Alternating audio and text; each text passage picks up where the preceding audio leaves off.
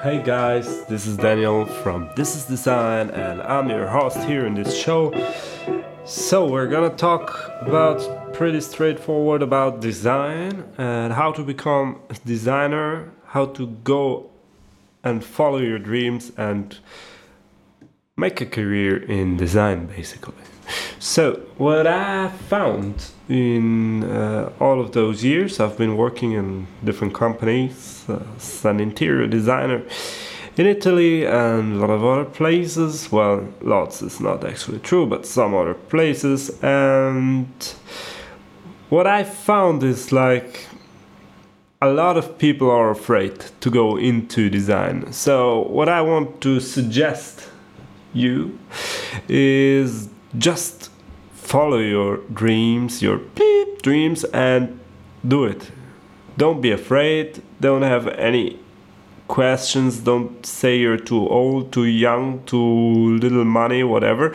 It is always a way around.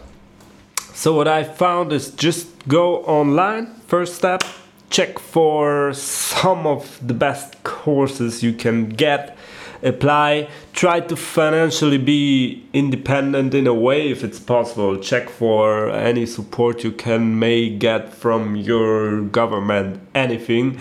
And do some school of design because it's really handy. It's not like totally necessary in this field but it is definitely well suggested uh, to to go and study design so I personally studied in Italy. I would really, really recommend doing that because Italy is uh, is one of the melting pots of design. Even though, especially interior design, especially interior design, and yeah, well, furniture is good too. But anyways, there are people out that say Italy is done, like the time of Italy is over and there is uh, we have to go to Scandinavia, Germany, wherever.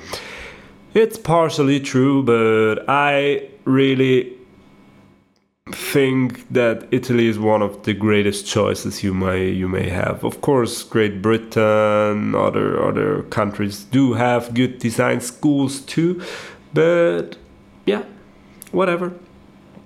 Um, I don't know about America actually, but I guess they do have really good universities too.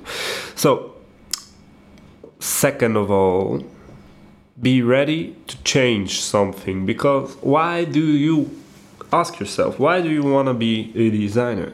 Is it just because you like the name and it sounds cool or do you want to change something or do you want to explore something new?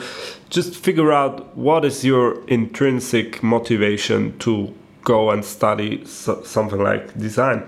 So I will not talk about uh, the, the the philosophy of design right now, but some little facts you, you might already know.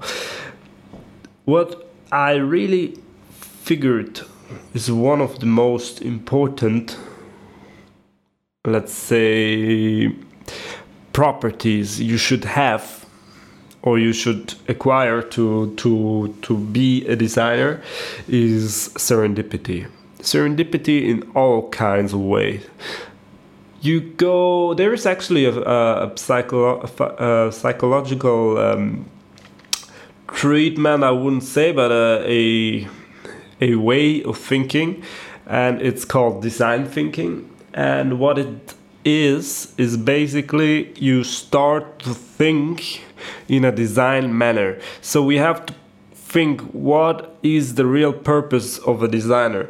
Well i will tell you a designer is here to solve problems. And you can use this property and this uh, yeah this property in in real life actually. So being a designer is not really a job. It's more like a way of life.